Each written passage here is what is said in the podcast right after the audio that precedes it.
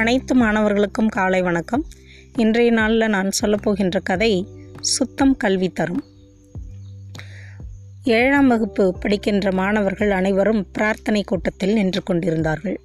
அந்த வகுப்பினுடைய தலைவன் பெயர் அசோக். அவன் அனைத்து மாணவர்களும் வந்துவிட்டனரா என்று வருகை பதிவேட்டை பார்க்கின்றான். ஒரு இடம் மட்டும் காலியாக இருக்கின்றது. அது யார் என்று பார்த்தால் முரளி பிரார்த்தனை கூட்டத்திற்கு வரவில்லை என்று சொல்லிவிட்டு பிரார்த்தனை கூட்டம் தொடங்கிவிட்டது.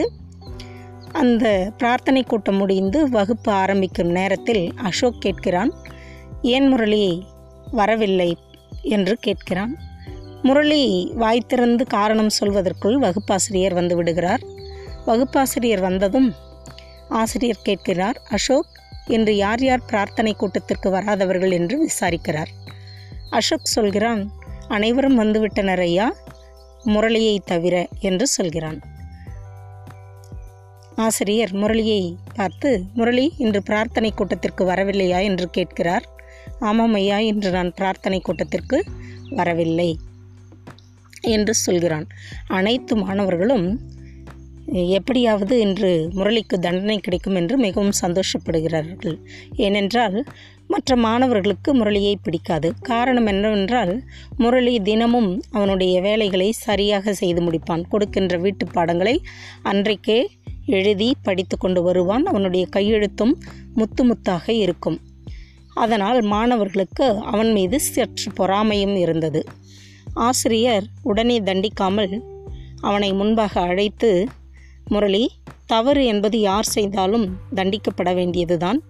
நான் தண்டிப்பதற்கு முன்பாக நீ ஏன் பிரார்த்தனை கூட்டத்திற்கு வரவில்லை என்று நான் அறிந்து கொள்ளலாமா என்று கேட்கிறார். சொல்கிறேன் ஐயா, இன்று பிரார்த்தனை கூட்டம் தொடங்குவதற்கு முன்பதாகவே நான் பள்ளிக்கு வந்துவிட்டேன். வந்து வகுப்பில் பார்த்தேன், அனைத்து மாணவர்களும் பிரார்த்தனை கூட்டத்திற்கு போய்விட்டனர். வகுப்பு அறை காலியாக இருந்தது. ஆங்காங்கே தூசியும் குப்பைகளும் கிழிந்த பேப்பர் துண்டுகளும் இருந்தன. இப்படியே பிரார்த்தனை கூட்டம் முடிந்து வந்து வகுப்பில் உட்கார்ந்தால் நன்றாக இருக்காது.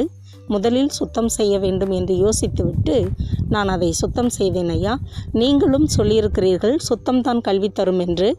அதனால் அதை செய்தேன். நான் செய்து தவறு என்றால் நீங்கள் கொடுக்கின்ற தண்டனையை நான் ஏற்றுக்கொள்கிறேன் ஐயா என்று சொல்கிறான். ஆசிரியர் அவனை தண்டிக்கவில்லை, பதிலாக அனைத்து மாணவர்களையும் பார்க்கிறார். அவருடைய மன ஓட்டத்தில் இப்படியே அனைத்து மாணவர்களும் இருந்துவிட்டால் எப்படி இருக்கும் என்று யோசித்தவாறு பார்க்கின்றார். ஆம், இக்கதையிலிருந்து நாம் தெரிந்து கொள்வது என்னவென்றால் நற்செயல்கள் பாராட்டை பெறும். வாழ்த்துக்கள்.